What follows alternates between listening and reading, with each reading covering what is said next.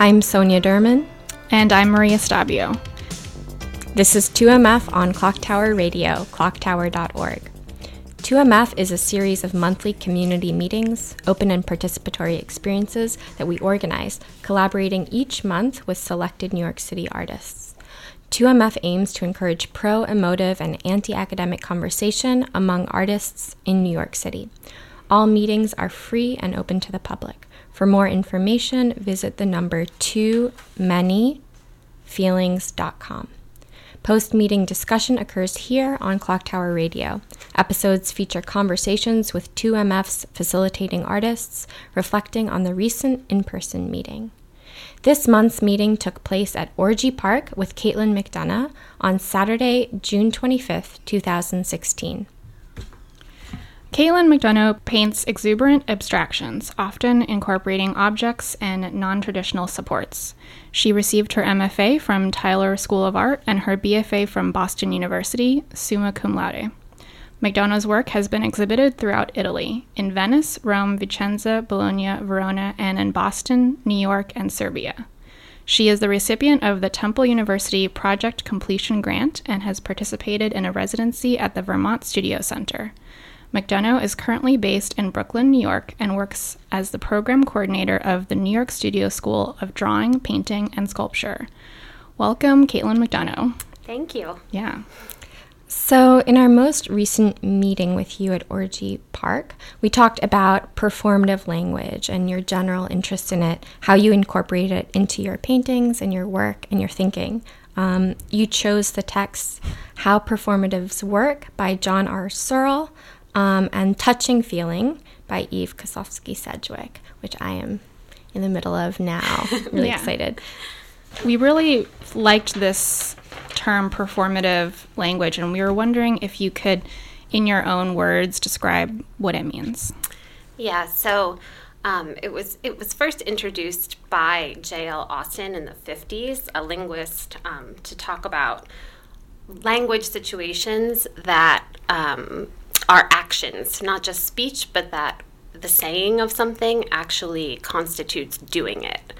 So I- I've been fascinated by this idea, and I think m- my definition um, would probably make Austin roll in his grave a little bit, just because um, he had a very kind of structured um, checklist of things that needed to be in place, including um, a speaker, the pronoun I, with this agency, um, sa- saying, I promise to call you tomorrow, or I apologize. Those, those things um, actually create a promise or create an apology. Um, in, in the examples that we spoke about during the meeting, um, I've taken it to a place that doesn't necessarily um, rely on a external social construct. So I think for me, um, the way I think about performative language is anytime that sound actually affects a change um, in the physical way. Um, or perhaps not physical, it could be psychological, but um, language or sound that actually constitutes change. Okay. Um, and just to kind of wrap that up, I also thought about what you said about how performative language creates this before and after moment. Mm-hmm. And I wondered if that kind of adds to that definition for you because, or maybe you could talk about how that adds to the definition because I really thought that that was an interesting term because it, it creates this, you know, the, before the, the phrase or the, the declaration was said, the situation was one way. And then after the phrase was said, it became another way. So there was this transformation. Um, and I thought that that was a really interesting way of defining it. Um, Yeah, maybe you have something to add. definitely. Um, I think in the in the more classic examples um, that Austin and, and Searle expounding upon Austin, the ones that he recognized, I christened the ship Bartholomew or whatever it's going to be. Um, there, there's very much that before and after state. Um, I think something that um, Searle brings out in in his um, expanding upon this idea is the idea of the dramatic present And what he means by that tense is um, he gives the example of a chemistry class where if the science teacher is saying, I measure the chloride and I pour it into the beaker. Mm-hmm. Um, it's this kind of unfolding. Mm. And so for me, I see kind of a, a spectrum of um, temporality that can happen with these things. Um, in the more classic examples, there there is this state change. Mm. we, we spoke about a doctor's prognosis, and um, if a doctor says you may have blah, blah, blah, and I'd like you to get these follow up tests. Before they uttered that, you were fine and feeling good. And then after, there's all of the ensuing anxiety, um, and the way you see yourself has dramatically shifted. Um, in the later examples that we spoke about, um, Yoko Ono's ladder piece, and um, the way I think about the language in my own paintings relates much more to that idea of the dramatic present. I think it's um, a little more embodied and durational. So um, it would t- unfold in in the experience of viewing that painting or of being on top of her ladder and looking into that little hole in the ceiling. Hmm. Um, and would perhaps be less about a before and after and a kind of um, relational temporality, um, the idea of leisure. Yeah. Uh, just kind of being a little fuzzier with, with its boundaries. Yeah, I also think about the painting Let's um, and how the ideas that you're talking about play into this construction of this open ended yeah participation absolutely um, I, I think, but and it's funny because I, you know, as these words were entering my paintings, I wasn't thinking of them in a performative language sense. It's only after the fact that mm-hmm. I kind of realized that that's where they were coming from. But I think you make a really good point, Sonia. Um, the the word "let's" it, it implies a missing verb so mm. let's talk or let's dance or let's sleep. Whatever whatever that verb is going to be, there's an implication of it, but it's not actually present. And same thing with the word yes. Um, you you wouldn't start a conversation by walking up to someone and saying yes. it, it would be a yeah. res- it would be a response to a question, right? And that question, the absence of that question, just leaves this kind of loaded potentiality. And mm-hmm. I think that contributes to this other temporality that's um, fuzzier and right. and relational. Um, whereas when the um, when you have a more classic co- structure to this, I promise to call you tomorrow.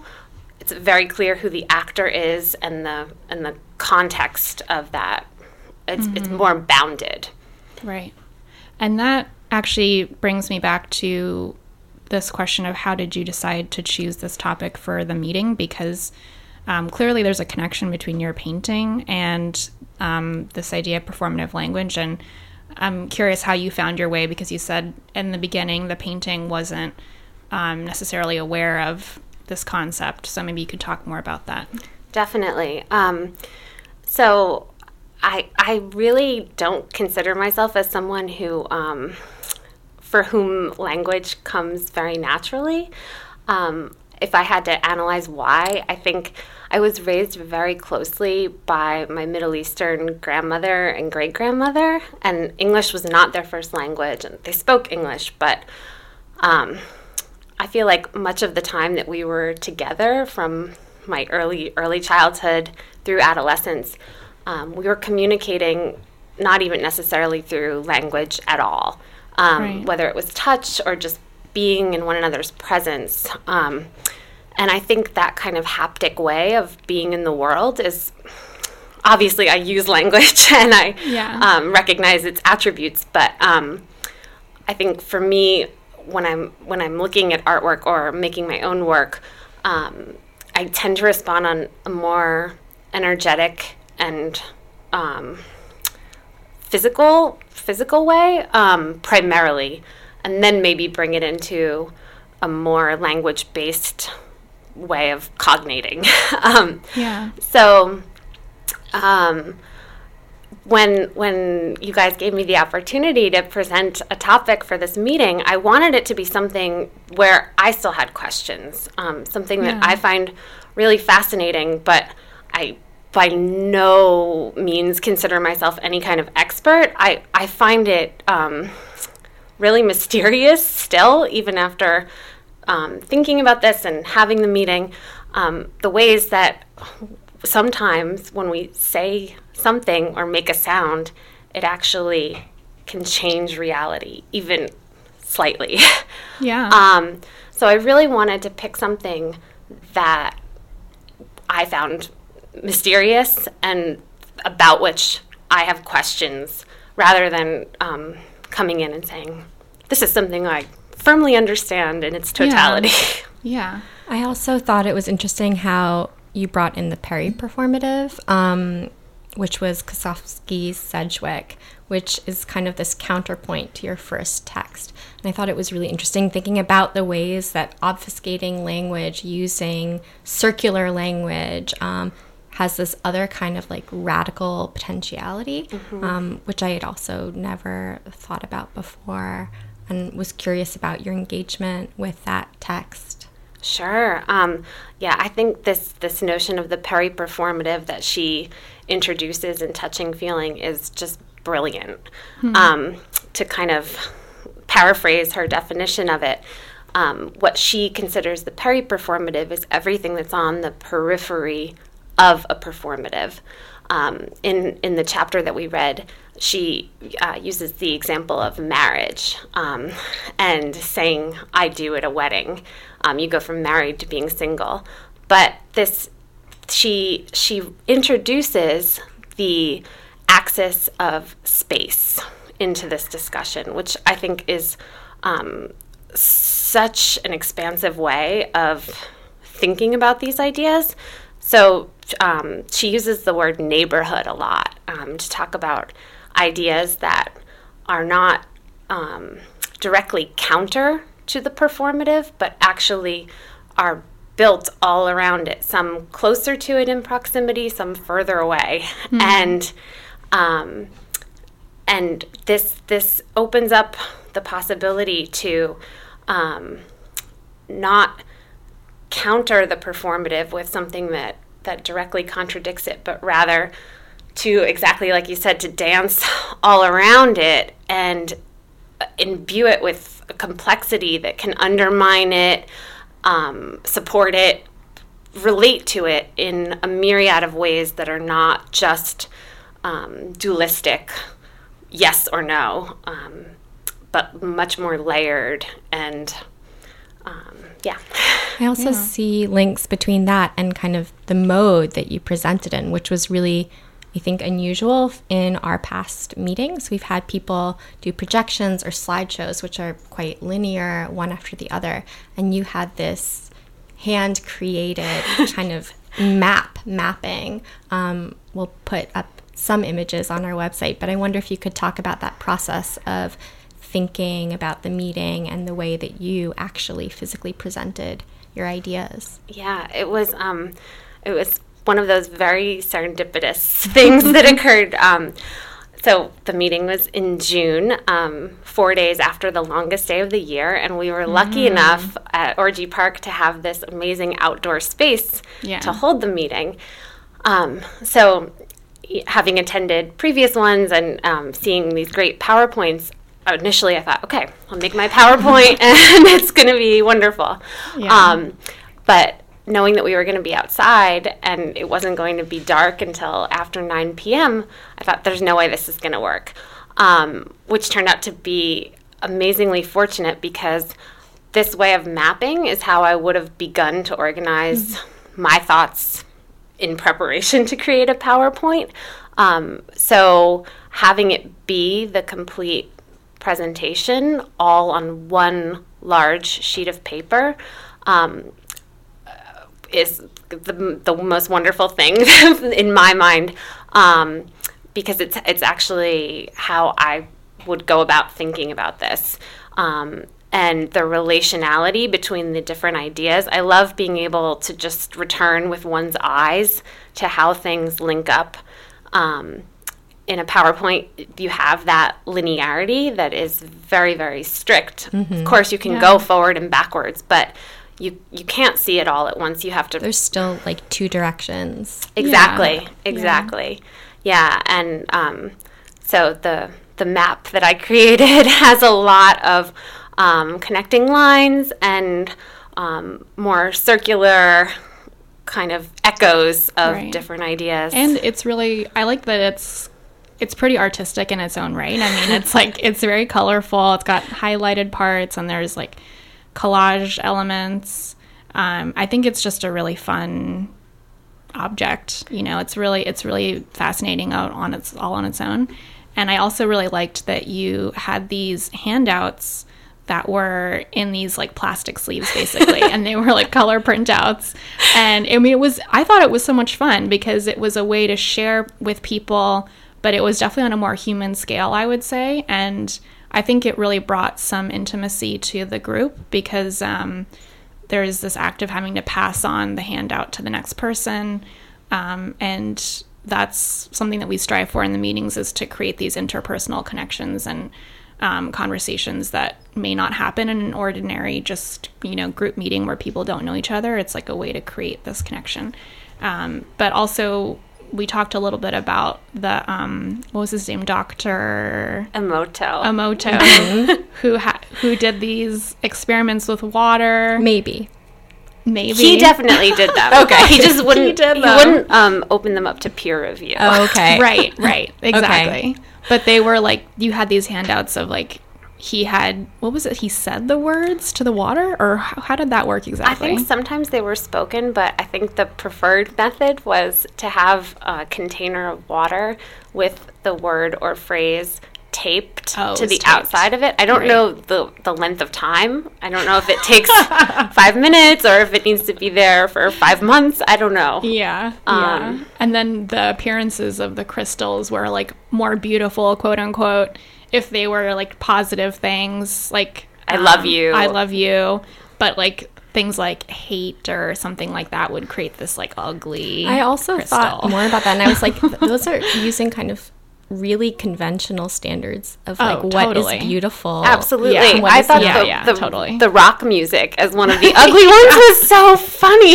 It's like, Yeah, yeah. How subjective can you be? Oh yeah, Um, totally. yeah, I, I, you know, I'm I'm very sympathetic to a lot of pseudoscience, but my whole take on the, these um, experiments and his conclusions is really that it says a lot more about our malleability when it comes to language as humans. I think the water is in these containers doing its thing I'm not, I'm the jury's out on Yeah. whether or not it was affected, but it I mean I don't know if you guys would agree. I think it's really compelling when you see those images and you see the word love and you see this very symmetrical, intricate snowflake pattern. You're like, yes, of course.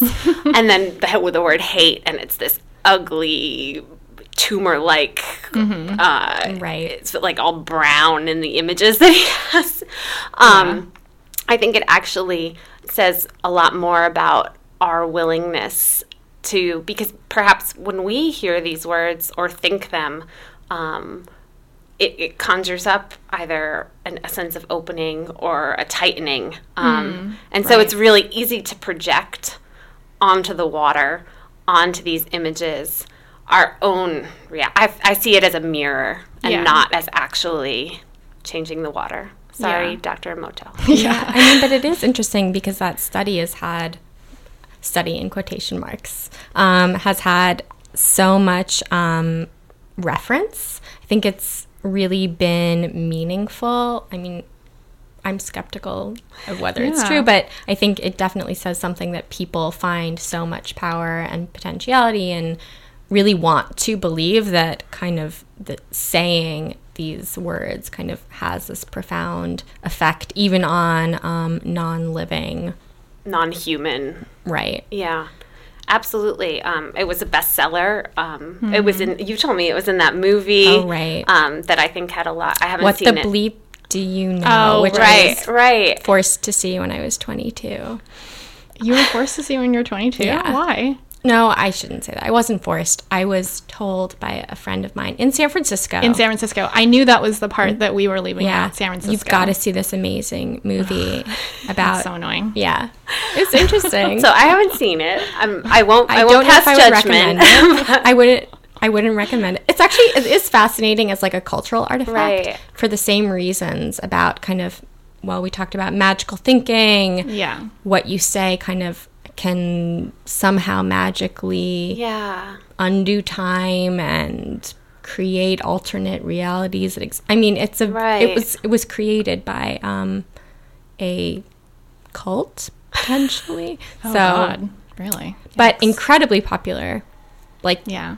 actually um, in mainstream cinemas at that time. So Oh, it's wow. interesting how much of how much it resonated again with Yeah. Mm-hmm. people. I believe Yeah, and I, I think like parts of this do fit into the idea of performative language, but it's you know Searle brings up the the question at the beginning of his essay where he says, okay, if if I can apologize by saying I apologize, and that creates an apology, why can I not fix the roof by saying I fixed I the fixed roof? Right. roof. Yeah.